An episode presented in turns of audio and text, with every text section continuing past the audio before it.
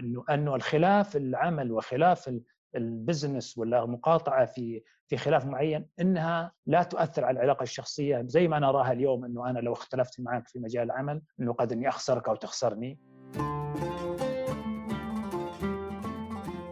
مستمعينا الكرام في كل مكان حياكم الله في حلقة جديدة من بودكاست لما تجرأت هذا البودكاست نستضيف فيه عدد من القادة نتعرف عليهم عن قرب ونحاورهم في أبرز ما يقدمونه لمجتمعهم. ضيفنا في حلقة هذا اليوم ومدير عام حلول التقنيات الخاصة في مجموعة STC الأستاذ سعيد مبارك آل مرضي. حياك الله أبو خالد. حياك الله أهلا وسهلا. حياكم الله جميعا. أهلا وسهلا فيك. إحنا سعداء في فيك أبو خالد وفي تواجدك معنا في حلقة اليوم اللي كنا قبل اللقاء ندردش فيها في جوانب وشوقتنا صراحة للقادم في الحلقة ومتأكد إن شاء الله إنها تكون حلقة ممتعة آه، للمستمعين والمستمعات. بإذن الله بإذن الله. الله يحييك. أبو خالد عادة إحنا في البرنامج نبدأ آه، بالتعرف على الشخص عن قرب. فخلني في البداية بداية الحلقة أسألك عن مرحلة النشأة. الكثير من الزملاء يعرفون آه، يعني سعيد المرضي كأخ كزميل كقائد في الشركة. ولكن ما يعرفون عن الجانب الشخصي من آه، حياة أبو خالد. خلينا نتكلم بداية عن النشأة وين نشأت وكيف كانت نشأتك؟ أول شيء حياكم الله أنا سعيد مبارك المرضي. آه، نشأت في آه، أحد القرى التابعة لمنطقة الرياض وهي وادي الدواسر. آه، عشت في بيئة طبعا مكونة من الوالد والوالدة. الله يغفرهم ويرحمهم جميعا. وبين أخ بين أخ أختين وأربع أشقاء. بدأت نشأتي في مجتمع محافظ جدا. و وخلالها طبعا فترة الطفولة أو في الست سنوات الأولى فقدت والدي. وهذه كانت بالنسبة لي طبعا مفصل كبير جدا أنه والدتي هي من قامت بتربيتي في فترة الطفولة. بالرغم من من من جمالها و والاستمتاع فيها لكن يظل مرحلة فقد الوالد شيء كبير جدا خاصة بالنسبة للطفل. إحنا نشتغل طبعا في في بيئة عبارة عن مزارع. فبدأت حياتي في المرحلة الابتدائية. وكنت بين مرحلة الدراسة وبين مع والدتي في في في أعمال الزراعة والقيام معها ومساندتها. تدرجت في مرحلة المرحلة الدراسية وكنت الحمد لله متفوق بالرغم من من الأعمال الخارج عن إرادتي في في العمل في المدرسة فبعد المرحلة الابتدائية آه، توسع إدراكي إلى المرحلة المتوسطة فزادت علاقاتي مع كثير من الأصدقاء. يلاها يليها إنه إخوتي طبعا كانوا الكبار في الرياض يكملوا مراحلهم الدراسية الجامعية. آه، كانت زادت المسؤولية علي في المرحلة المتوسطة لأني كنت أنا قريب من والدتي رحمها الله. بشكل كبير جدا. آه، تلاها المرحلة الثانوية. الثانوية كانت هي مفصل بالنسبة لي يعني معرفة الكثير آه، من الحياة وجوانبها وتعرفت على كثير من الأصدقاء وكانت من أجمل المراحل اللي أنا مريت فيها في الثانوية العامة. جميل. خليني خليني شوي بوقف معك أبو خالد قبل لا نتكلم عن المرحلة الثانوية. آه، أنت نشأت في بيئة وادي الدواسر بيئة محافظة وفي نفس الوقت بيئة زراعية. صحيح. آه نشأت آه أو يعني ترارات وأنت وأنت طفل في بيئة افتقدت فيها للوالد رحمة الله عليه. آه أخوانك كانوا متواجدين في الرياض فكنت أنت على الأقل في مرحلة الطفولة المتأخرة أو مرحلة المراهقة المبكرة. يعني قريب من الوالده وشبه مسؤول عن الاسره. خليني أسألك في ذيك المرحلة تحديدا من كان الشخص الملهم بالنسبة لك؟ هل كان هناك شخص معين؟ هل كانت البيئة هي البيئة الملهمة؟ دائما يقولون للشخص هناك عراب في حياته. آه، من العراب في حياة سيد المرضي؟ حقيقة هو كان آه، آه، والدتي هي الأولى ولكن العراب هو كان مدير مدرستنا كان التعليم في وقتها شيء كبير جدا في حياتنا سواء المعلم أو سواء نعم. المدير. فكان مدير المدرسة اسمه مبارك بن سالم. أي مرحلة تحديدا؟ هذه في المرحلة المتوسطة. جميل. مبارك بن سالم رحمة الله عليه رحمة واسعة. كان طبعا قيادي بالدرجة الأولى ومربي في آن واحد. فكنا نستمد منه في أشياء كثيرة فكان بالنسبة لي في حياتي شيء كبير تعلمت منه. في حياتي الكثير. ناهيك على إنه المعلمين وقتها كانوا معلمين أقرب لنا بكثير في في مواضيع التربية لدرجة إنه لما يصير بعض الأحيان خلاف بيني وبين والدتي لبعض الأشياء سواء في المرحلة الابتدائية والمتوسطه فكانت تهددني تقول لي ترى أنا ببلغ المعلم الفلاني. فأنا أتذكر من ضمن المواقف إنه أنا لما أشوف المعلم وأنا مقابله في في طريق معين أروح مع الطريق الثاني لأنه كانت كان المعلمين لهم هيبة وكانوا المعلمين لهم دور كبير جدا في تربيتنا فحقيقة ما انسى فضلهم سواء المعلمين السعوديين أنا وقتها كان في عندنا معلمين من من دولة السودان ومن دولة مصر وكان لهم دور كبير جدا في هذا الجانب. جميل. آه، يليها طبعا في المرحلة الثانوية طبعا كان فيه من الشخصيات الملهمة في آه، غير مبارك بن سالم. آه، الحقيقة في أسماء كثيرة جدا. قد إني لو ذكرتهم حنقص في بعض الأسماء الأخرى. جميل. طيب ما دام انه وصلنا إلى إلى المرحلة الثانوية، المرحلة الثانوية عادة مرحلة يعني يبدأ الشاب يتحول فيها من المراهقة إلى الاستقلالية إلى آه، خصوصا إنك نشأت في أسرة يعني رحمة الله على الوالد كان متوفى والأخوان كانوا موجودين في مدينة الرياض. كلمنا عن هالمرحلة آه، كيف قدرت توفق ما بين الدراسة من ناحية وربما مسؤولية المنزل من ناحية أخرى؟ هي مرحلة بداية الثانوية كانت المرحلة في السنة الأولى كنت تخير بين العلمي والأدبي. صحيح. آه، فكان عندي أنا آه، هاجس إني أنا أدخل مجال علمي بحكم إني أنا أطلع إن المجال العلمي هو هو هو النافذة لشخصيتي وقتها. آه، لهذا أنا اخترت المجال العلمي وكانت المدرسة اللي تدرس في المجال العلمي تبعد عنا مسافة حوالي 10 كيلو. وكان التنقل لها صعب. طبعا هذه المسافة يعني بس حتى نقرب الصورة. على مستوى يمكن المدينة عادية ولكن على مستوى المحافظة الصغيرة كانت تعتبر مسافة جدا بعيدة.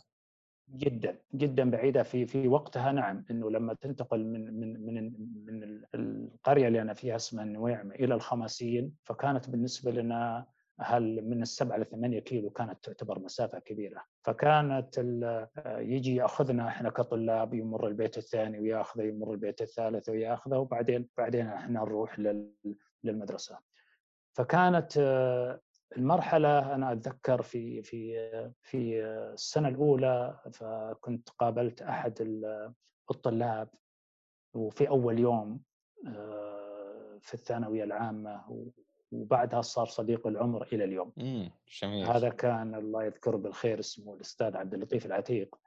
فكنت مطلع منديل من مخباي وكنت بمسح فيه الطاولة فهو ينظر لي يقول لي وش هذا اللي هو مطلع منديل وبيمسح أكيد إنه أحسن مني فكنت أنا وياه في تنافس إلى اليوم إحنا دائما نذكرها إنه في تنافس في من اللي يأخذ الأول أو الثاني بيننا جميل فسبحان الله التنافس اللي كان بيني وبينه آه، أدت إلى انه استمرت العلاقة إلى الثانوية وبعدين تفرقنا بعد الثانوية ولكن العلاقة مستمرة إلى اليوم وصلت إلى العلاقة حتى بين الأهل آه، الحاضر. جميل. فكانت فكانت بالنسبة لي في تحدي بيني وبينه دائما فهو بعض الأحيان أروح له عنده في البيت يذاكر أذاكر معه وبعض الأحيان يذاكر معي. و... وكانت نخبة الطلاب اللي كنا اللي كنا في الثانوية العامة وهي كانت من أجمل المراحل اللي مريت فيها انه كنا نوفق بين بين الدراسة وبين الخروج إلى المنتزهات كنا بنطلع رحلات خارج خارج الوادي بتذكر من ضمن الرحلات وإحنا رحنا للأحساء. ورحنا للدمام ورحنا لجامعه البترول وقتها رحنا رحلات إلى المناطق الجنوبية. جميل. وكنا كان كانت كانت النفوس مرة جميلة وصافية. جميل. الرحلات هذه كانت تحت التنظيم المدرسي أو كانت رحلات تنسقونها فيما بينكم كزملاء دراسة؟ الاغلب الأغلب تحت التنظيم المدرسي جميل. كانوا ينظمونها. وفي نفس الوقت البعض منها لا كانت رحلات شخصية. بالإضافة إلى أنه من ضمن الجماليات في المرحلة الثانوية كان فيها وقتها في مبادرات كثيرة في مجال الأسبوع. أسبوع الشجرة أسبوع المسجد أسبوع العناية أسبوع فكان فكنا آه، ما نتغيب كنا سوا لما يكون في أسبوع الشجرة إحنا نطلع كلنا آه، للشوارع ونطلع لبعض الصحراء القريبة ونسوي زراعة. لما يجي مثلا المسجد أسبوع المساجد كنا نبادر ونطلع للمساجد وكنا على على على قلب واحد. يعني لأنه كانت صداقة جميلة وصداقة ما هي مبنية على مصالح. جميل. فكانت هذه من ضمن المواقف اللي اللي ما ننساها. إلى اليوم إحنا تفرقنا اللي ماسك مناصب معينة سواء في الرياض أو خارج الرياض بس ما زال التواصل بيننا في جروب واتساب ونلتقي كل سنة مرة واحدة. جميل. أه سواء في الرياض أو خارج الرياض حسب حسب الشخص اللي عنده الدور فبنزوره فبنزوره. فكانت المرحلة الثانوية بالنسبة لي مرحلة فصل أه وفي تنافس سواء في المرحلة الأولى أو الثانية أو بعد ما تخرجنا من من من من الثانوية العامة. فكانت هذه إلى إلى مرحلة الثانوية العامة. جميل. يعني حديث جميل وممتع عن المرحلة الثانوية العامة وربما أيضا تعطي ملمح عن آه، فروقات كبيرة ما بين الثانوية العامة في المحافظات عنها في المدن وطبيعة العلاقات اللي إلى اليوم يعني بعد أكثر من من 20 سنة ما زالت إلى اليوم مستمرة 20 أو حتى 30 سنة. ما زالت إلى اليوم هذه العلاقات مستمرة. آه، خليني أسألك أبو خالد ما بعد مرحلة الثانوية العامة أعتقد مفترق طرق جديد. آه، من مرحلة الابتدائي والمتوسط في النويعم مرحلة الثانوية العامة في الخماسين وكلها في وادي الدواسر صحيح. ولكن انتقال من منطقة لمنطقة إلى مرحلة جديدة. المرحله الجامعيه أعتقد إنها يعني ستضطر ربما الآن للانتقال من المحافظة ككل إلى المدينة، إيش الخيارات اللي كانت في وقتها بالنسبة لك؟ آه، حقيقة أنا بعد التخرج من الثانوية العامة آه، جيت للرياض. وطبعا وقتها إخواني أنهوا دراستهم وبعض الأعمال في الرياض ورجعوا إلى وادي الدواسر فكنت أنا الوحيد آه، اللي جاي للرياض. بالنسبة لي كانت كنت بزور مدينة الرياض من فترة لفترة بالمراحل المتوسطة والثانوية. لكن اختلفت. أنا لما الآن بنتقل كدراسة. آه، قدمت وقتها على جامعة الملك سعود أنا وكثير من الزملاء والبعض راح إلى جامعات أخرى. فللأسف إنه لما قدمت على جامعة الملك سعود كنت كنت أرغب في تخصص علمي بحكم شهادتي في التخصص العلمي. فوجئت إنه إنه وضعوني في تخصص التاريخ. بعدين آه، جلست مع نفسي وين أنا؟ آه، تخصصي علمي كيف أنا أروح إلى تخصص أدبي؟ ويمكن لهذه المرة الأولى اللي أنا بكون شوية صريح وكثير من الناس ما عرفوا الحقيقة اللي يمكن شخصين أو ثلاثة اللي أنا ممكن بتكلم عليها اليوم. ف... فكان لي عم تقاعد الله يذكر بالخير اسمه مسفر. المسفر آه، آه، وصل إلى وكيل وزارة في وزارة الإعلام فرحت له وقتها فقلت له يا عمي أنا ما لقيت قبول إلا في أو ما قبلت وقتها إلا في في مجال الادبي وأنا مو مجالي الأدبي. حاول لكن ما تيسرت الأمور. قال لي وقت أنت أبدأ بالجامعة ولعل الترم الجاي أو اللي بعده أنت بتغير. حضرت أول محاضرة ويتكلمون على التاريخ وعلى التاريخ القديم ما هو ما هو ما هو هذا التخصص اللي يرغبه سعيد؟ فجلست حوالي شهر كنت ساكن في وقتها في سكن جامعة الملك سعود وتعرف كل السكن كل غرفة فيها اثنين. وطبعا أنا إنسان قدراتي المالية محدودة جدا. نعم. ولهذا أنا أستشعر أن السكن هو أوفر لي بكثير. فجلست مع نفسي نعم. فبديت أبحث عن عن مجال تقني. أنا لازم أبحث عن مجال تقني. اضطريت إني أنا أروح لمعهد الاتصالات في وقتها ورحت لهم بعد حوالي شهر من دراستي الأولى في الجامعة. رحت قدمت لهم أوراقي تم قبولي بعد شهر. ف جميل. مباشرة رحت للجامعة وحذفت الترم. وظليت في نفس السكن.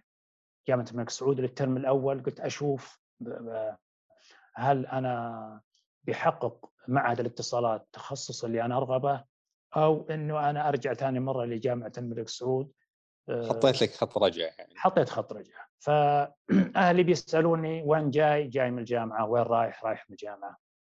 ما قلت لهم على الحقيقة نهائي. جميل.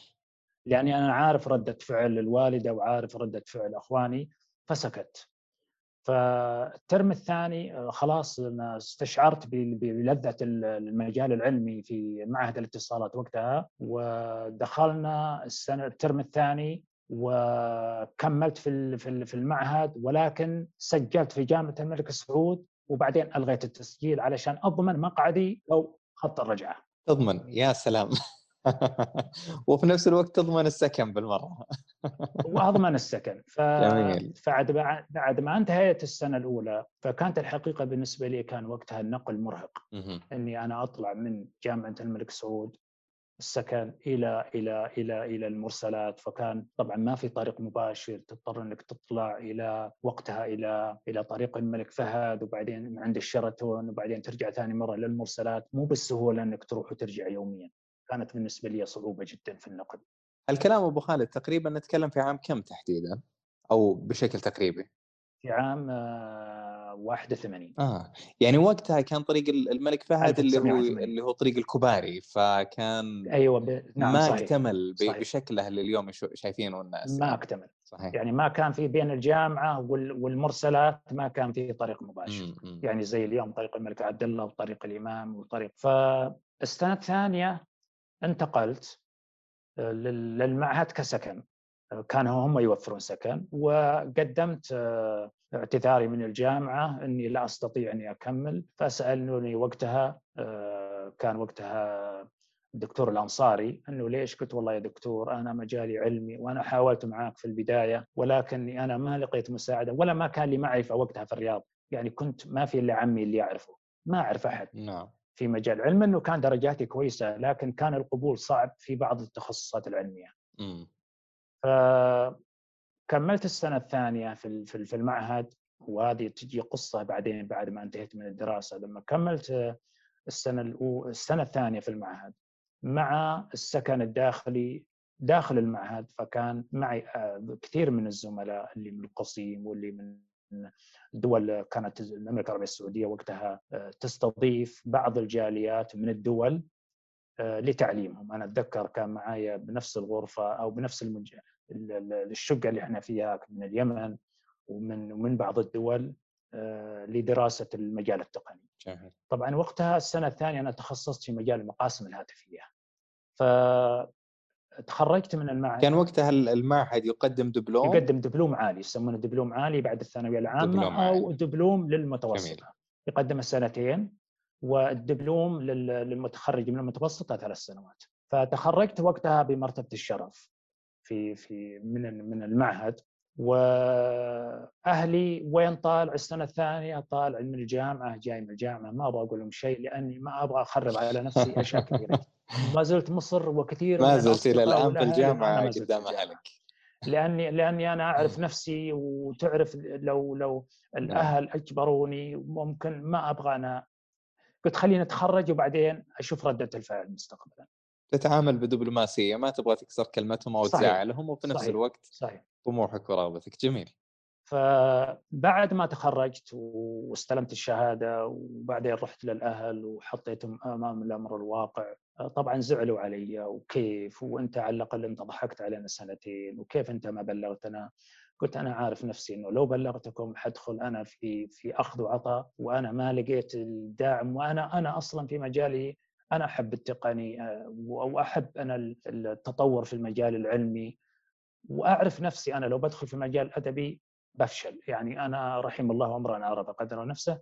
والدليل على كذا إنه أنا حبي التقني آه، إلى اليوم في مجالي العملي كان كل حياتي كلها في المجال التقني ومتابعة ما يصدر أو ما يحدث من المجال التقني. وهذه نتكلم فيها إن شاء الله في المراحل العملية في في في في الدقائق القادمة. آه، بعد ما بلغت أهلي ورجعت بعدها للرياض تعرف آه، في فترة في فترة التوظيف آه، ويمكن نتكلم فيها الآن فكانت مرحلة السنتين الأولى في معهد الاتصالات حقيقة كانت فتحت نفسي أو إدراكي على المجال العلمي في مجال المقاسم في مجال الشبكات في مجال الميكروويف في مجال فكنت دائما أحب أطلع على وين وصل العالم له. جميل. إحنا وين كنا فيه وخاصة في وقتها أنا كانت وزارة البطل بالهاتف كانت في بداية نشأتها وكان عندها نشاط كبير جدا في المملكة في مجال ربط مناطق السعودية وكان في مجال موضوع المقاسم وكان في مجال موضوع ال ال ال ربط المدن مع بعض وكانت في طفرة كبيرة جدا في مجال في مجال وزارة البرق والبريد والهاتف في في في في حينها اللي بعدين بنتطرق في المجال العملي إن شاء الله في ال في, ال في الأسئلة القادمة. جميل. ف فكانت بالنسبة لي مرحلة مرحلة الحصول في المجال العلمي كانت بالنسبة لي حلم كبير جدا إني حصلت على شهادة، صحيح إنها ما هي كانت الشهادة اللي أنا أطمع فيها في المجال في مجال جامعي بس على الأقل حققت رغبتي أنا في المجال في مجال العلمي. جميل جدا. الكلام التخرج من المعهد معهد الاتصالات كان في عام 83 83 نعم جميل. تخرجت الآن في عام 83 آه الخيار يبدو الأمثل وقتها اللي هو وزارة البرق والبريد والهاتف. إيش اللي حصل؟ طيب حصل آه يمكن من ضمن من ضمن الطرائف في في مجال التحاقي بوزارة البرق والبريد والهاتف آه، أثناء دراستي في في السنة الثانية من المعهد الاتصالات كنا نزور آه، نزور المقاسم ونزور مراكز التشغيل آه، وكان وقتها مركز التشغيل بالتحكم كان يسمونه الأرنوك موجود في الملز. فبعد ما تخرجت كان عندي هاجس إني أنا أكون أحد الموظفين في هذا المركز. ليش؟ لأنه هذا المركز كان يعنى بالمنطقة الوسطى كلها. جميل. كان مسؤول عن مراقبة المقاسم إنذاراتها وتشغيلها وصيانتها للمنطقة الوسطى بالكامل اللي منطقة الرياض ومنطقة القصيم وحايل ومنطقة الرياض وحواليها. فقدمت أوراقي فجاني القبول على أحد المقاسم اللي موجود في طريق الحجاز في الرياض آه، مقابل عتيقة. فقلت لهم والله أنا أعتذر ما أنا طموحي إني ما أشتغل في مقسم لا أنا أبغى أكبر من كذا. فقالوا لي والله براحتك يعني تبغى ولا ما عندنا لك وظيفة قلت خلاص أوكي ما عندي إشكالية فرحت للبيت وطبعا تعرف شوية بين نارين نار. القبول ونار نعم. إنك إيه. تعمل في شيء ما لكن لكن لكن لكن بحكم الحاجة وقتها في العمل وبحكم أن الوزارة أصلا آه، في حاجة للسعوديين وقتها ففوجئت أنه بعد ثلاث أيام اتصلوا فيا قالوا إحنا حققنا رغبتك ونحتاج أنك تشتغل في مركز في مركز آه، التحكم في الملز اللي يسمونها الأرنوك جميل فسبحان الله قبلت في في بداية ال 84 ميلادي. أه. قبولي كان بداية آه، قصة كبيرة جدا في في في في في المركز آه، فبداية بعد دوامي بفترة أيام كان طموحي إني أنا أكون آه، مميز في في العمل التقني. فكنا تقريبا اللي تعين من دفعتي حدود 14 موظف سواء اللي اشتغلوا معي في نفس المركز أو اللي سواء اشتغلوا في في المقاسم الهاتفية أو بعض منهم راح لقطاعات أخرى خارج وزارة البرق والهاتف. فكان في ثلاث أنواع من في ثلاث أنواع من المقاسم تتخصص فيها. كان في مقاسم يسمونها ARE فيليبس وكان في مقاسم أخرى آه، آه، عفوا ARE كانت اريكسون وكان فيها PRX يسمونها فيليبس وكان في مقاسم AXE هي اريكسون. فكان كنت أسمع عن اريكسون السويدية وعن اريكسون ومشروعها الكبير في السعودية فقلت لإدارتي السابقة إدارتي في المركز أنه أنا أحتاج إني أنا أكون أتخصص في هذا المجال. تخصصت في في المجال ال AXE واخذت دورات الحقيقة نشطة في هالمجال. وخلال سنتين آه، فكنت أشتغل surveillance في مجال اللي هي مراقبة الإنذارات نعم. المقاسم وكانت بالنسبة لي تحدي إنه أنا كنت أجمع بين عمل خارج الدوام الرسمي وبين العمل داخل الوزارة لأني أنا أبغى أكون نفسي فكنت الحقيقة أشتغل أعمال أي عمل ألقاه خارج الدوام الرسمي سواء بيع سواء توصيل سواء أي نشاط آخر بس إنه أحاول إني أعتمد على نفسي أكثر لأنه كانت الرواتب أنا لما تعينت في في وزارة الطب كان راتبي بسيط جدا تخيل 3800 ريال. وكان لسه قدامي زواج وقدامي حياة وقدامي ف فكنت في تحدي بين السرفيلنس وأنه أنا كيف أطلع للخطوة القادمة. في وقتها كانت ماسكة الوزارة اللي هي بالكندا. كنت مع بالكندا آه، آه، كان يشتغلوا معنا وكان المستشار آه، كندي. فكنت قريب منه جدا وعرف في إنه أنا نشيط في هالمجال. فخلال سنتين الأولى كنت بين الشفتات في الفترة الصباحيه وفترة المسائيه وفترة السهرة فكنت أقبل فيها. قلت ما, ما عندي إشكالية يعني أنا أقبل فيها بس أهم شيء إني أنا أكون نفسي في المجال العام جميل. آه، بعد السنتين دخلت في مجال اسمه مجال التحليل المبدئي فانتقلت من هذا القسم إلى مجال آخر. فدخلت في في المجال التحليل آه، وكان مرهق بالنسبة لي. وكنت أنا الوحيد كنت أنا السعودي الوحيد في مجال التحليل في وقتها. ف فكنت براجع ال document وال manual وكان معنا فلبينيين وجنسيات أخرى. ف تعلمت إنه في عندنا كان حصل عندنا مشكلة أتذكرها في في حوطة بني في حوطة بني تميم صار في مشكلة كبيرة في أحد المقاسم. ف... فقالوا لي أنت تمسك المجال الفني في هالمشكلة هذه وأنت تروح تحضر اجتماعات. كانت في مجمع الملك عبد العزيز اليوم حاليا آه، في مجمع يسمونه الايتاك فحضرت بين المجموعة الكنديين كانوا مجموعة من من طرفنا في مركز التحكم وكان في مجموعة من الإيتاك اللي هم الأعلى مستوى ليتعاملوا مع الشركات المصنعة. فمن ضمن المواقف اللي أنا حضرتها في هذا الاجتماع إنه إنه كنت بينهم ويناقشون العطل وكيف حصل وشلون حصل ومن هو متسبب وكيف يستفيدوا من هذا العطل فصرت وأنا لأول مرة أحضر هذا النوع من الاجتماع وهذا تعلمت منه درس في حياتي إلى اليوم وأنا ما زلت مستفيد منه آه اللي هو آه حجي لك أنا إيش اللي استفدت منه؟ استفدت منه إنه كان بينهم خلاف حاد جدا في كل واحد يدافع عن رأيه في العطل اللي حصل في المقسم هذا.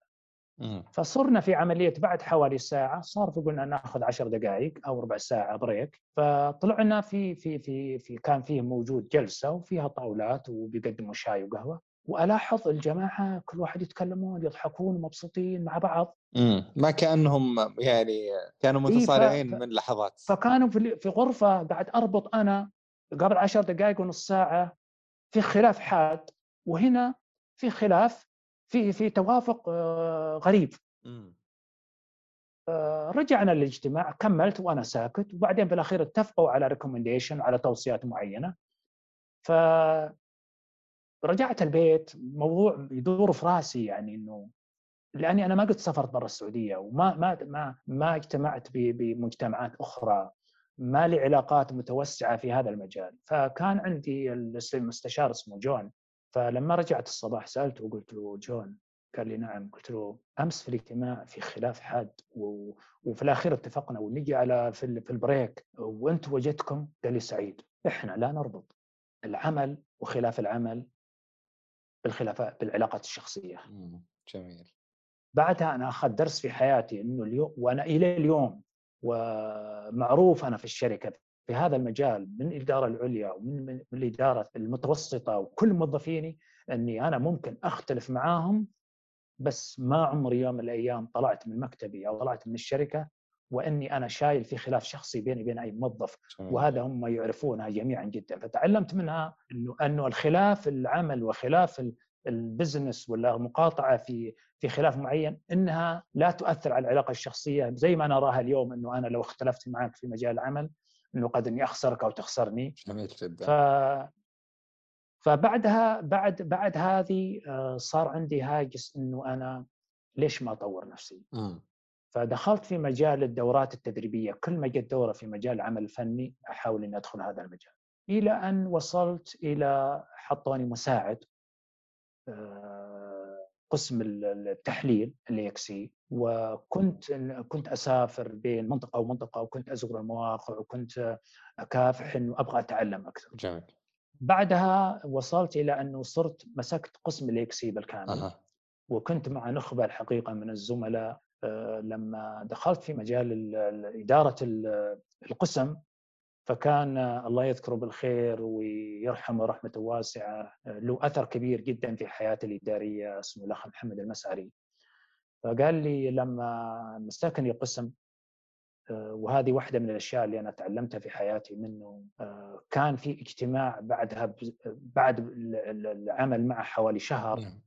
في المنصب هذا. قال لي سعيد في اجتماع وأنت اللي حتقود هذا الاجتماع. قلت له يا أبو عثمان أنا ما أقدر أدور اجتماع زي هذا. قال لي شوف أنا بحضر وأنت لازم تدور الاجتماع هذا. فرجعت البيت ما نمت الليل. حقيقة ما نمت. كنت قلق في ما أعرف كيف كيفية إدارة الاجتماع كيف أدير الاجتماع هذا التقني؟ فحضرت الاجتماع وأنا مرتبك وعرق وكنت فعلا مرتبك. إنه لدرجة إنه أول دقيقة ماني عارف أتكلم كويس. فكان هو بجنبي وبيشجعني فسبحان الله في بداية الدقائق الأولى وبعدين انطلقت وكانت بالنسبة لي آه، فاتحة خير في مجال القيادة في في الاجتماعات وما وما أثرت على شخصيتي مستقبلا في قضية إني أنا ممكن أواجه وممكن أناقش. جميل جدا. فكنت أذكر لي إياها في في كثير من المراحل وذكرتها في أكثر من من محفل إنه أنت يا اخ محمد الله يغفر ويرحمه إن أنت كنت بصمة في حياتي في مجال إني كنت جريء في مجال القيادة. حقيقة هذا الموقف اللي سواه لي وهذا بعدين أنا نهجته مع موظفيني انه صرت أنا أكون بجنبهم وأدعمه وأخليه هو يخوض الحياة. جميل جدا. واللي لا كان لها تأثير الحقيقة في في في حياتي اليوم اليوم في مجال في في في مجال العملي وهذه أذكرها بعدين على مستوى الإدارة العليا في الشركة بس حنجي لها إن شاء الله في في الأسئلة القادمة. آه، دخلنا في بعدين في في في التطور الشباب جزء منهم انتقل من داخل المركز وأنا تطورت إلى بعدين انتقلنا إلى مجمع المرسلات في مركز الملك خالد التحكم بالشبكه الوطنية وتدرجنا فيها في, في إلى هذه اللحظة. جميل أبو خالد الحديث معك يعني ممتع ولما أتحدث معك أتكلم مع شخص عايش التاريخ آه، لتطور قطاع الاتصالات في المملكة من أيام الوزارة إلى آه، وجود الشركة ومع تمرسل الشركة، أنا أعرف النقاط جدا كثيرة لكن خليني باخذ بعض النقاط حتى ننتقل يعني بشكل سريع فيما بيننا.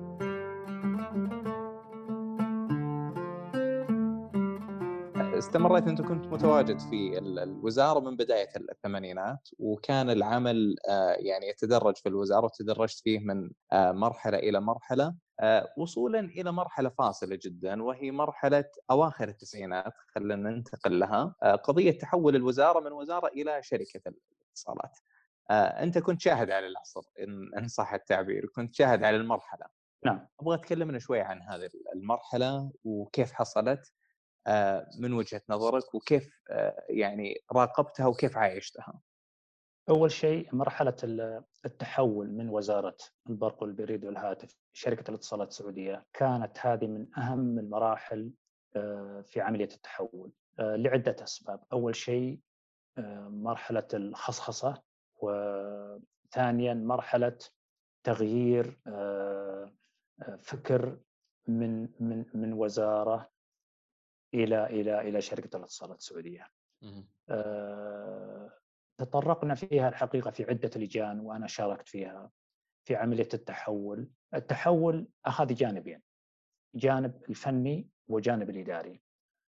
الجانب الإداري هو كان الأصعب لأنه دخل فيها جانب التنظيمي والتحول من من من من الوزارة إلى الشركة. وهو كان موضوع تحدي آه، بدأ فيه الدكتور خالد الملحم. وعملية التحول أنا في حياتي آه، وأنا مارستها كثير آه، تلاقي فيها تلاقي فيها تلاقي فيها صدام كثير جدا.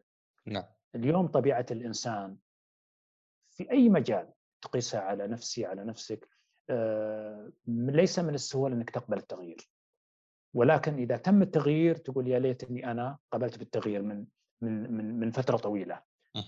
آه، التغيير كان آه، يتطلب أشياء كثيرة تنظيميا ويتطلب إنه كانت المملكة العربية السعودية في مرحلة زاهرة جدا جدا جدا في مجال آه، تغطية النقص في مجال الاتصالات. كنا في في توسعات كبيرة جدا كيف إنه أنت تبدأ في مراحل المقاسم الهاتفية كانت الانتظار لعدد الخطوط الهاتفية كان الإنسان ينتظر 15 20 سنة عشان يجي خط هاتف في البيت وكان فيه الانتظار على مستوى المناطق بعضهم ما فيها خدمات كثيرة جدا نعم. وكان عملية الحصول من قبل القطاع الحكومي لكثير من الخدمات آه، آه، كانت قليلة جدا ما يحصلون على خدماتهم فالتحول اللي صار من من من الوزارة إلى الشركة هو كان تحدي وبخاصة أنه هذا التحول هو أول تحول يكون في المملكة العربية السعودية من قطاع حكومي إلى قطاع إلى قطاع خاص. صحيح. التحول هذا يتطلب أنه يكون فيه لجان في المجال الإداري ولجان في المجال الفني. فكنت في جزء من المجال في المجال الفني والتحول هذا كان في ناس طبعا ضده وناس معاه وما كنا نعرف وقتها كيف ممكن نتحول. الناس عندها صعوبة إنه كيف إحنا ماشيين على إجراءات معينة وعلى أساليب معينة وعلى موضوع أوراق وكل شيء، كيف نتحول إلى إلى شركة، وكانوا الناس يتصورون ان التحول إلى الشركة إنه هو لن يؤدي إلى استثمار أو إلى تطور في المجال التقني، بينما التحول هذا مهم جدا بحكم إنه الكثير من العملاء كانوا ينتظرون الخطوط عشان أنا أطلب خدمة هاتفية كنت أنتظر بالعشر 15 سنة. نعم. آه كنت بنتظر القطاعات الخاصة والقطاعات الحكومية آه ما تلاقي كل خدماتها بحكم محدودية محدودية الخدمات وقتها. فكان فكان التحول بالنسبة للشركة آه وكنت أقرأ إنه التحول لما أشوف الشركات القريبة لنا على مستوى الوطن العربي ولا على مستوى الدول الأجنبية إنه إنه خاصة الشركات في مجال الاتصالات مهمة جدا. هنا هنا كان التحدي على مستوى الأفراد وأنا أتذكرها كان آه، خالد الملحم وكان مجموعة من القياديين اللي معاه آه، في التحول اللي أعطى نتائجه في السنة الأولى إنه صار عندنا إدراك وآفاق إن إحنا نتوسع في المجال التقني ونحاول نغطي أكبر رقعة من المملكة والدليل على التوسعات اللي حصلت بتحويل المناطق من الربط الميكروويف إلى إلى إلى الألياف البصرية نعم. من على مستوى المملكة تلاها طبعا التوسع على مستوى الكوابل البحرية تلاها التوسع في المقاسم الهاتفية اللي بدأ بعد مشروع مرحلة ال2000 اللي هي مشروع التب 6 اللي سوى نقلة نوعية كبيرة جدا في المملكة العربية السعودية بشكل كبير جدا اللي بعدها تلاها مرحلة البيجر بعدين تلاها مرحلة الجوال بال 96 فمرحلة التحول للشركة كانت هي تحدي للرجالات الموجودين في في الوزارة وقتها وانتقلوا مع الشركة وكانت مرحلة تحدي للشركات الخارج السعودية إنه المملكة العربيه السعودية قادرة إنها تتحول من قطاع إلى قطاع آخر والتحول للقطاع الآخر انه قابل للتحدي بالتوسع. وتقديم خدمات أكثر. فكانت كانت الحمد لله ناجحة كثير جدا. جميل. آه خليني أنتقل إلى مرحلة ثانية مهمة في حياتك أبو خالد وهي المرحلة اللي شوي كنا نتكلم فيها قبل اللقاء تحت الهواء على قولتهم. آه مرحلة في تقريبا قرابة 2010 حدث يعني أمر كان نقطة تحول بالنسبة لك. خلينا شوي نتكلم عن هذه المرحلة. إيش اللي صار بالضبط؟ وكيف أثر في في حياتك وغيرها آه، بشكل جذري؟ بال بال 2009 آه، كنت طبعا آه، ماسك أحد المناصب المهمة جدا في قطاع الشبكه وكنت أتدرب في أحد النوادي نعم. وكل سنة بعمل فحوصاتي الطبية انتقلت من مرحلة في بداية 2010 فكان المدرب يقول لي يا سعيد أنت الحين بتنتقل معنا في مرحلة من مرحلة الألعاب البسيطة إلى مرحلة حمل الأثقال وال... فأنا أرى أنه أنت تروح تسوي فحص عام أنا وقتها الحقيقة تعلمت في حياتي من الكنديين وبعدها الأستراليين إنه أنا من الناس اللي أمشي رياضتي وألعب رياضتي إلى اليوم أنا مستمر فيه. ف وأنا أعرف وضعي الصحي إني أنا okay ما عندي أي إشكالية. ف انتقلت في مرحلة إني أروح أسوي فحص طبي في مستشفى الحبيب وقتها آه، وهذه كانت في بداية March 2010 فبعد ما عملت الفحوصات الكاملة فوجئت بالليل إن الطبيب يتصل فيا ويقول لي سعيد من الضروري إنك تمر علي. طبعا أنا بين ردة فعل آه، إيش معنى إنه يتصل في الطبيب ويبغى يطلبني شخصيا؟ وأنا موعدي أساسا معه بعد يومين ويكلمني بالليل يقول لي لازم إنك تجي أشوفك. فرحت له. فكان معاي الحقيقة الدكتور كان واضح جدا. قال لي سعيد أنت عندك مشكلة في الدم؟ ويتطلب إنه إحنا كمستشفى الحبيب إحنا ما نقدر نحكم على أي شيء ويتطلب إنك تروح أحد المستشفيات التخصصية. نعم. طبعا لما يعطيك رسالة زي هذه أنت توقف مع نفسك أنت ما تعرف إيش اللي عندك تحديدا هو لا صارحني وأنا ماني عارف إيش اللي عندي تحديدا. طبعا رجعت لبيتي آه، كنت الحقيقة مثقل جدا في في فترة الانتقال من المستشفى إلى إلى إلى البيت طبعا كنت أسوق سيارتي وقتها رجعت البيت طبعا زوجتي تقول لي إيش في؟ قلت لها ما في شيء بس كان يسال عن فحوصات ما فحوصات ما حاولت إني أبين لها أي حقيقة لأني أنا ماني عارف أنا إيش إيش الموضوع. نعم. آه، أخذت طبعا التقرير الطبي ورحت مستشفى التخصصي وقدمت قبولي فقبلوني فبعدها عملوا لي مواعيد الفحوصات في كانت في 25 مارش ففي 28 مارش فقالوا أنت طبيب اجتمع فيها فقال لي إحنا عندنا في مشكلة في الدم وتتطلب إحنا نعمل نوع من الفحوصات ولكن قبل ما نعمل الفحوصات الأخيرة لازم إحنا نسوي لك دخول. أيقنت بالله رجعت البيت قلت لهم إنه ترى هذا وضعي ولكن إلى الآن الصورة ما هي واضحة لي وأنا ما حاولت إني أنا أبلغ أولادي في آه، في أي حقائق ما هي مؤكدة بالنسبة لي. نعم. ف في المساء اتصلوا في المستشفى قالوا لي تعال عندك تنويم يوم 28 وقتها بعد العصر رحت المستشفى أخذوني للجناح الشرقي مستشفى الملك فيصل التخصصي وهذا كان وقتها بعد المغرب. آه، بعد المغرب جاني دكتور الله يذكره بالخير فجلس معي وأعطاني كل الحقيقة كاملة. قال لي أنت عندك لوكيميا في الدم وهذه إحنا الحمد لله بالإمكان إحنا نتغلب عليها وهذه تتطلب إجراءات وحتتطلب آه، كيماوي وأشياء كثيرة جدا. بالنسبة لي آه، كانت صادمة حقيقة عشان أكون صادق معك. طبعا حتى المستمعين يعني يكونوا بالصورة لوكيميا الدم اللي هي سرطان الدم. سرطان الدم نعم صحيح. نعم. كانت بالنسبة لي كان بالنسبة لي خبر صادم. فكنت بين القناعة الداخلية وبين ردة الفعل وكنت آه، عشت دقائق مع نفسي. الله أعلم هي دقائق ولا ثواني آه، والطبيب موجود. كنت آه، أنظر بمنظور كان عندي أولادي صغار أنا عندي طبعا ثلاثة أولاد وثلاث بنات. الله يحفظهم ويخليهم. فكان أصغرهم ريان وليان فكنت كان تفكيري كله وقتها عليهم هم. م. أنا قاعد أسأل نفسي ليش أنا بس قاعد أفكر كانه والباقيين يعني كبار يعني. يعني إيش معنى أنا تركيزي على الطفلين الصغار؟ يعني وقاعد أسأل نفسي يعني لهم ربهم لهم يعني حياتهم ليش أنا تفكيري كله؟ مرتبط برده فعلي لهم هم تحديدا الاثنين. وكنت بين والدتي. والدتي آه، كنت أنظر بالتفكير لحظي فيها.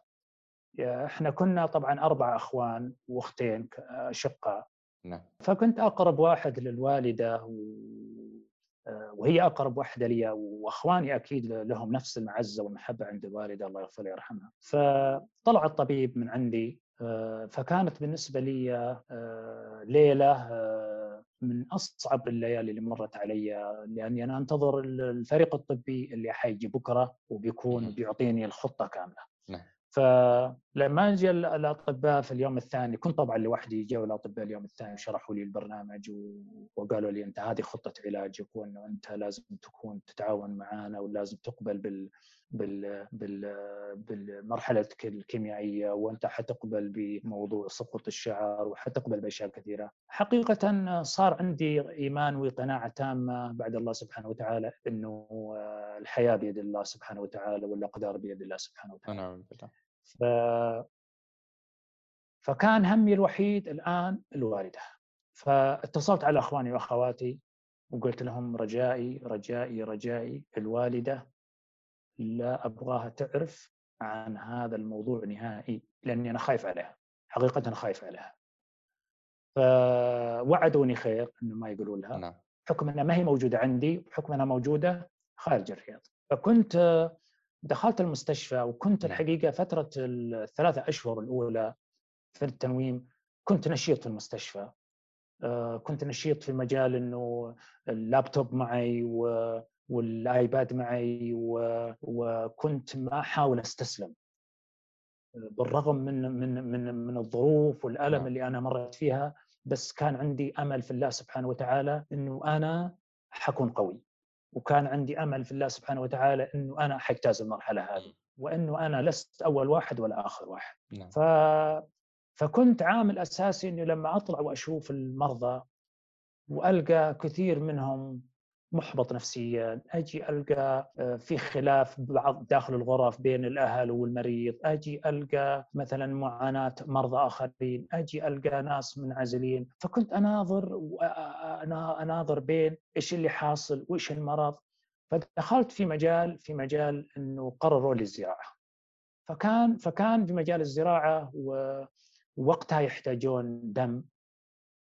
ف كانوا الحقيقة الشركة معاي باستمرار وبتواصل من رئيس الشركة وقتها كان سبيش وكان أغلب المدراء اللي موجودين في الشركة على تواصل معي لأنه كانت علاقتي مرة داخل الشركة كانت مرة جميلة جدا. نعم. آه، لدرجة إنه إدارة المستشفى لما أعلنوا إنه هم محتاجين دم وبلغت الزملاء قلت لهم يا شباب أنا أرجوكم إنكم تبلغون الزملاء أنا في حاجة دم للمستشفى فإدارة المستشفى بعد ثلاث أيام تكلمني تقول لي سعيد أنت وش وضعك في الشركة؟ قلت له ليش؟ قال يا أخي 138 واحد جو أعطى تبرع بالدم. ما شاء الله. قلت الحمد لله يعني هذه علاقتي في الشركة وعلاقتي في الزملاء. فكانت بالنسبة لي موضوع الزراعة. فكانت الزراعة تتطلب تكون بين الأشقاء أنه يأخذوا خلايا جذعية آه، من أخواني وأخواتي يشوفهم من المتطابق فواحدة من أخواتي تطابقت معي. وقرروا انهم يعملوا لي آه، الزراعة منها. المرحلة المهمة اللي أنا جايها الآن إنه يعني الزراعة يتطلب إنه أنت تكون في عزل لمدة 21 يوم بالكامل. نعم. فسويت الزراعة طبعا في 18 6 2010 وكنت في فترة العزل لوحدي إذا أحد بيجي يكلمني يكلمني من الباب التليفون فكان من ضمن المواقف اللي أنا مريت فيها في حياتي في المستشفى إنه وهذه أنا حطيتها في برزنتيشن وقدمتها في أكثر أكثر من محفل سواء مستشفى الملك فيصل التخصصي أو في بعض المستشفيات إنه كان اليوم الوطني وكانت الشباك اللي أنا فيها كنت بشوف الفيصلية وكانت كلها أخضر. وكنت في نعم. ألم أقول يا الله يا ليتني يعني عرفت قيمة الصحة. وعرفت قيمة العافية. إني أنا موجود هنا في غرفة محبوس. وكانت الأجهزة وصوت الدروب وإزعاج بالليل ما تنام لأنه تعرف كثير من الأجهزة تكون عليك وهي اللي بتعطيك تعطيك المغذي والدروب. فبالفجر آه، كانت الشباك الثانية بتطل على على على تجميع النفايات تكرمون من الجناح اللي إحنا فيه. فكنت بشوف العماله الساعة 3 الفجر بيجون بسيارتهم ويشيلوا التجميع هذا بيحطوه تعرف صوتها مزعج السيارة هذه. نعم. فكنت في لحظة أقول يعني شفت هذا العامل اللي برا وشفت سواق السيارة ياهم سعداء في حياتهم بالصحة. فهذه كانت مفصل بالنسبة لي في حياتي إنه إنه الدنيا إنها يعني دنيا يعني فترة انتقال وإنه إيش المفروض إني أقدم في في الحياة هنا؟ فأربطها بما أشوفه في في في في الغرف اللي بجنبي والمعاناة فصار عندي هاجس إني بعد ما أطلع من المستشفى إيش اللي ممكن أنا أسويه؟ الحمد لله طلعت من المستشفى، إدارتي العليا في الشركة وأنا أقول جزاهم الله خير على ما عملوا معي إنه قالوا سعيد أنت جلست في البيت سنتين وحقيقة كانوا على تواصل معي وهذه أعطتني دفعة إنه حب شركتي لي. وأنهم كيف مهتمين بموظفينهم. هنا بدأت جلست في البيت سنة كاملة ما طلعت لأنك لازم تكون أنت في عزل تام. نعم. ف...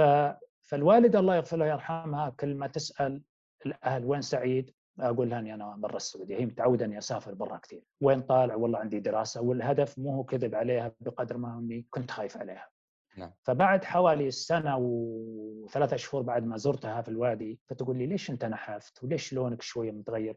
قلت والله يا امي من التعب والروحه والجيه وهذه آه، لدرجة أن الله أخذ أمانته وهي ما عرفت أني أنا كنت مريض ليس الهدف كنت خايف عليها. ف فبعد ما طلعت طلع في في في بعد ما الحمد لله تعافيت وتشافيت وكان عندي الأمل اليوم جلست مع بيني وبين نفسي وكان وكان في وعد مني لخالقي أني أنا وش اللي ممكن أقدمه للمرضى. فدخلت في المجال العمل التطوعي فلما دخلت في المجال العمل التطوعي وكنت آه، أقود فرق لزيارة المستشفيات وزيارة المرضى كنا نروح لهم في بيوتهم كنا نقيم حملات هدفها التوعية وهدفها الدعم النفسي والمعنوي وكان لي قيادة لبعض الفرق في مجال في مجال الكانسر أو السرطان. نعم.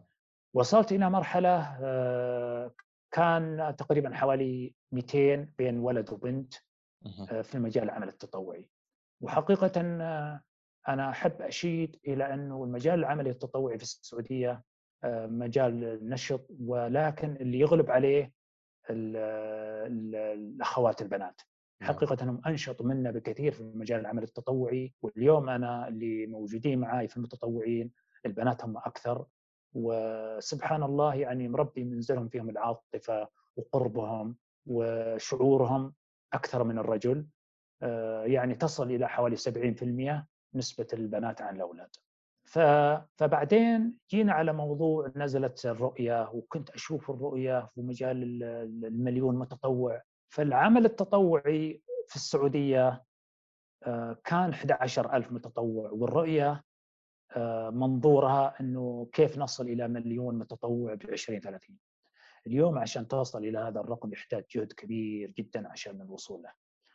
فصار عندي هاجس أنه العمل التطوعي ليش ما يصير عامل مؤسساتي وبدأنا في اختيار من خلال نخبة من الشباب الموجودين معي والبنات إحنا ليش ما نفكر نكون جمعية؟ والجمعية هذه تكون تحت مظلة رسمية. فبدأنا في موضوع الاسم نبحث عن اسم إيش الاسم الانسب اتفقنا على على اسم إنه يكون أمس بالشدة.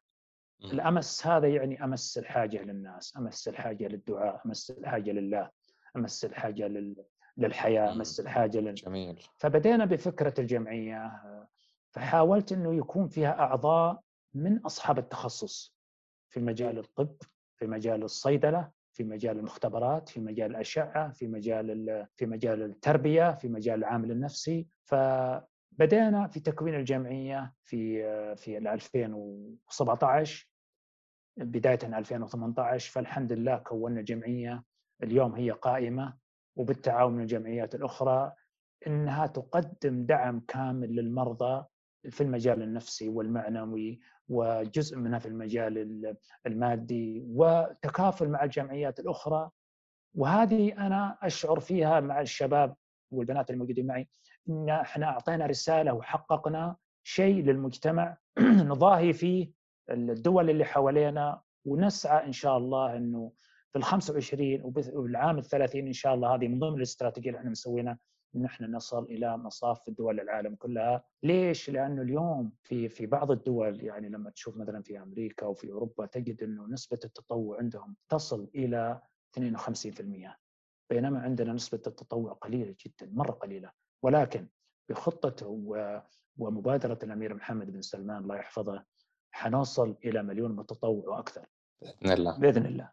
جميل الحديث معك أبو خالد يعني وجميل أيضا تحويل هذه الآلام في مرحلة معينة إلى آمال وتطلعات وخبرات يستفيد منها آه، ربما كل من يتعرض لمثل هذه التجارب بتأسيس جمعية أمس الداعمة آه، لمن يحتاج إلى هذا النوع من الدعم. الحديث معك كان ممتع أبو خالد. الحمد لله أني يعني على الأقل حاولت من خلال حتى المبادرات الشخصية في من خلال المقابلات نعم. التلفزيونية والإذاعية وفي في مجال محاضرات ألقيها في في المستشفيات بحضور عدد كبير جدا حقيقة كان لها داعم آه، كبير وأثر كبير جدا بالمقابل آه، وهذا شيء قد يكون مؤلم إنه تجد كثير من الناس يجي يقول لك يا أخي أنت طبت وليش تروح تقول وليش تروح تبادر وليش تقول للناس إني أنا مرضت وليش تقول للناس؟ وأنت المفترض إن أنت تخاف على نفسك. فأنا أقول المؤمن كله خير. وهذا امرنا الله به سبحانه وتعالى يعني من بلاء وأمرنا فيه الحمد لله بشفاء. فيجب أن إحنا نعكسها. شكر والحمد لله. آه، خلاف على المجتمع اللي يحاول يرفض بالمقابل إنه لا كل واحد إنه تستقل لوحدك ولا ولا تبادر بهذا الشيء وأنا اعتبره هذا خطأ ولكن موجود في بعض الفئات ولكن في ناس أكثر مني الحمد لله في هذا المجال وأنشط مني في هذا المجال وأنا مجرد مكمل لهم في هذا الشيء إنه قد نصل إلى مرحلة نهتم بمرضانا في خاصة الأطفال.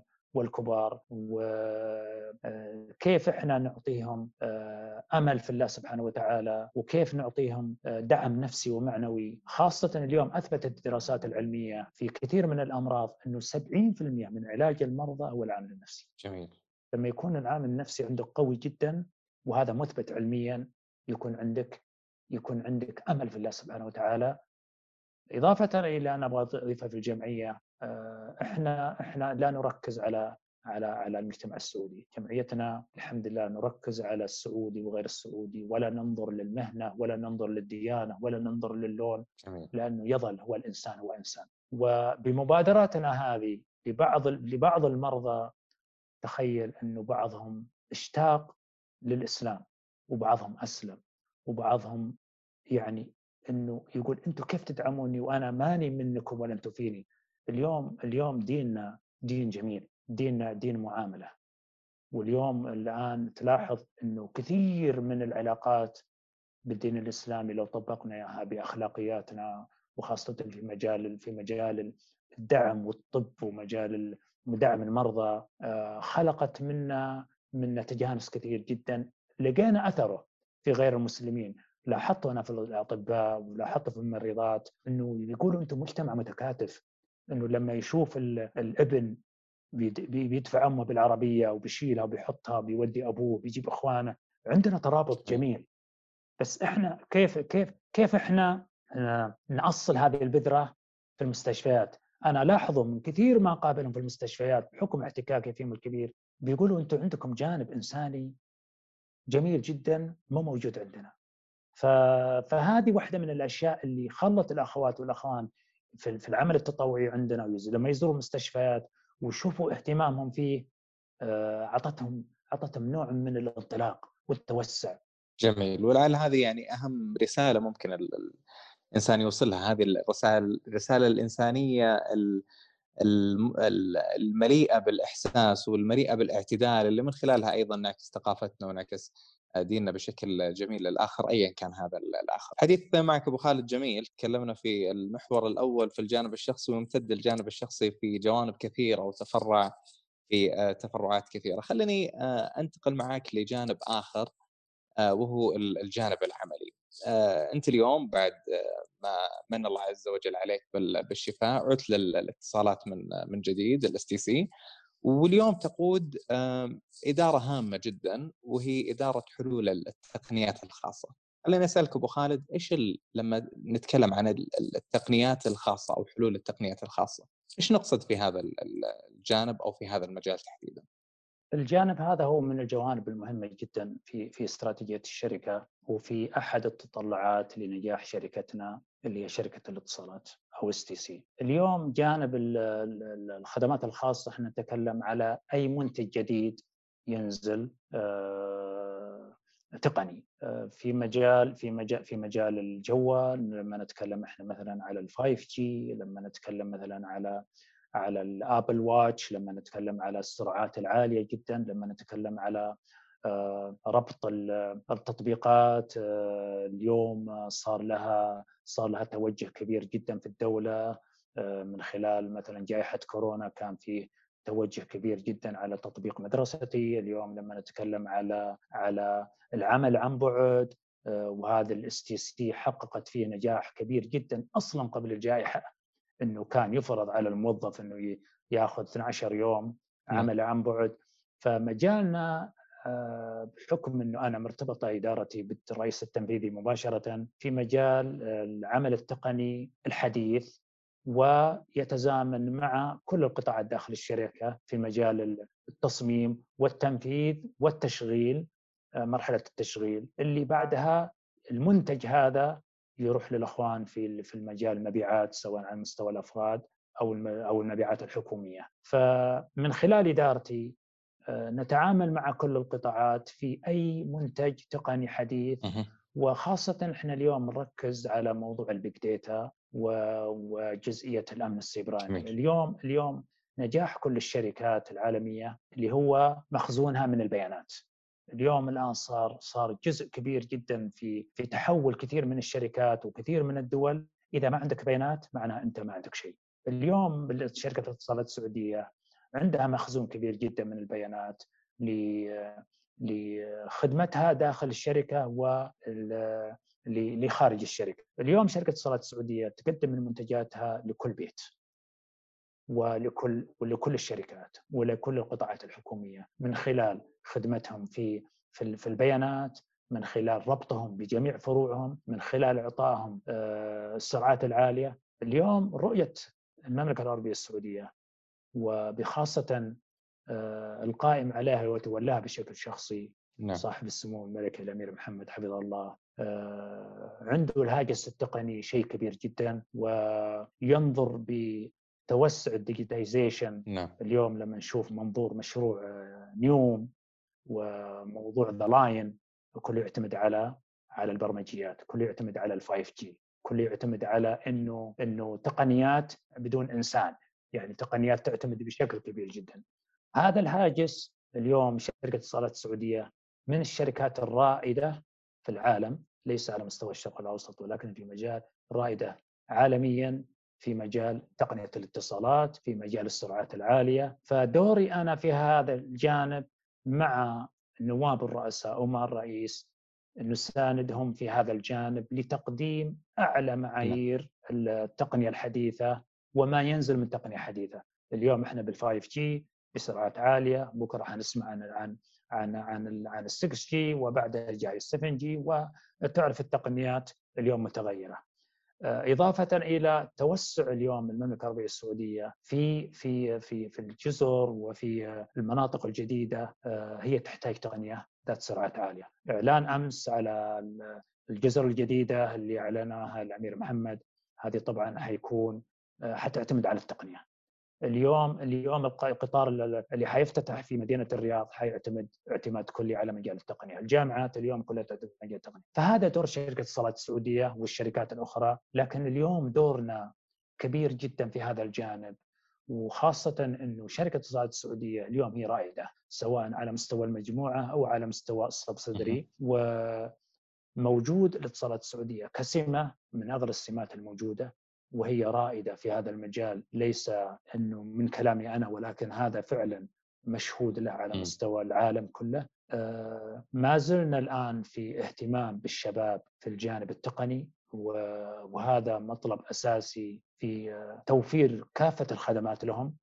في آه، اليوم اليوم الآن كل إنسان في جواله عنده تطبيقات التطبيقات هذه تحتاج إن أنت كيف تقدمها لهم بجودات عالية. اليوم إحنا قاعدين نأخذ مرحلة ال 20 30 وكيف نصلها آه، بالتزامن آه، بتحقيقها آه، عندنا مجال المهم جدا مجال الأمن السيبراني وهذا جانب مهم جدا وهو مهم الآن شركه اتصالات السعودية اليوم. من من من الشركات الرائدة في مجال الأمن السيبراني. الحمد لله يعني حققنا في كثير جدا ولكن ما زال الدور كبير جدا على الإدارة العليا وما زال الدور كبير جدا على شبابنا سواء الأولاد والبنات اللي أنا حقيقة أفتخر فيهم فخر كبير جدا. لما أشوف كثير من البنات اللي تعاملت معاهم والأولاد من السعوديين أنه عندهم حب العمل وأنه يضاهون كثير من من الدول. في خلق التنافس بينهم ومجرد أن إحنا أعطيناهم فرصة وجدناهم مبدعين وجدناهم بارعين وجدناهم الحقيقة محققين آمال آه، آه، ما كنا نعرفها. وجدناهم طاقات كبيرة جدا آه، قاعدين يقدمون عطاء بصراحة يشرف. والدليل على كذا وجدناهم في محافل كثيرة جدا ليس في مجال الاتصالات اليوم لما تدخل في مجال الطب في مجال الهندسة في مجال الصيدلة. تجد في بنات على مستوى أولاد على مستوى العالم وتنشر أسمائهم. فالحمد لله آه، هذه واحدة من الأشياء اللي إحنا نفتخر فيها كاتصالات السعوديه في المجال التقني ومجال الاستراتيجيات وتحقيق الرؤية وشبابنا وأولادنا اللي هم حيمسكوا بعدنا. إحنا حنترك الدفة لهم وهم يكملوا وهذا الحياة. آه، الحديث معك جميل ودفة الحديث معك ممتعة. بدأناها بالحديث عن نشأتك في محافظة وادي الدواسر وبعدها الانتقال إلى الرياض من الجامعة إلى آه، معهد الاتصالات ثم وزارة البرق والبريد والهاتف وصولا إلى شركة الاتصالات ومرحلة فاصلة في حياتك آه، من خلالها انطلقت في عالم العمل التطوعي وأخيرا كان حديثنا عن آه، مجال حلول التقنيات وأيضا مواكبة هذا المجال. لرؤية المملكة 2030 الحديث معك كان ممتع أبو خالد. الله يبارك. والحديث يعني ما حسينا بالوقت معك. إحنا ممتنين جدا لك آه، لقبولك الدعوة وعلى هالدقائق اللي مرت سريعا فشكرا جزيلا لك. الله يبارك فيك. أنا بس أبغى أختمها حقيقة أول شيء آه، شكرا جزيلا لكم وشكرا لتواصلكم. وكذلك أنا أحب أشكر شكر خاص جدا المهندس ناصر الناصر آه، اشتغلت معه طبعا ست سنوات ثلاث سنوات لما كان نائب أعلى وكنت آه، أرجع له بشكل مباشر ولما مسك رئيس المجموعة اشتغلت معه بشكل مباشر. حقيقه آه، حققنا في فترة المرحلة والعمل معه نجاحات كبيرة جدا للشركة وأسأل الله له التوفيق إن شاء الله والسداد وحقيقة حنفتقده. ولكن آه، الخلف في آه، أبو محمد الأخ عليان الوتيد و أنا عندي يقين كامل انه الرئيس القادم آه، عليان وتيد حيقدم الكثير والكثير بحكم معرفتي فيه وعملي معه الشخصية وحي حيزيد من دفة شركة الاتصالات السعودية إلى الأعلى ونحقق فيه نجاحات كبيرة جدا آه، للوصول إلى أعلى معايير النجاحات الاتصالات السعودية. وأنا أشكركم وأشكر شركتي اللي هي شركه الاتصالات السعودية اللي أنا أعتبرها بمثابة شركتي الخاصة. حقيقة أنا تعلمت منها الكثير. خرجتني في أشياء كثيرة جدا ولي منها كل الشكر الجزيل. آه اذا شكرا لك مرة أخرى. أبو خالد الأستاذ سعيد مبارك. آل مرضي آه مدير عام حلول التقنيات الخاصة في STC شكر موصول لكم أنتم مستمعينا الكرام في كل مكان في الختام. تقبلوا أطيب التحايا من طاقم البرنامج أروى داوود نواف الطبيشي. وفريق الإنتاج. وهذه تحياتي أنا محدثكم عبد العزيز الحجي. ألتقيكم على خير. دمتم في رعاية الله وإلى اللقاء.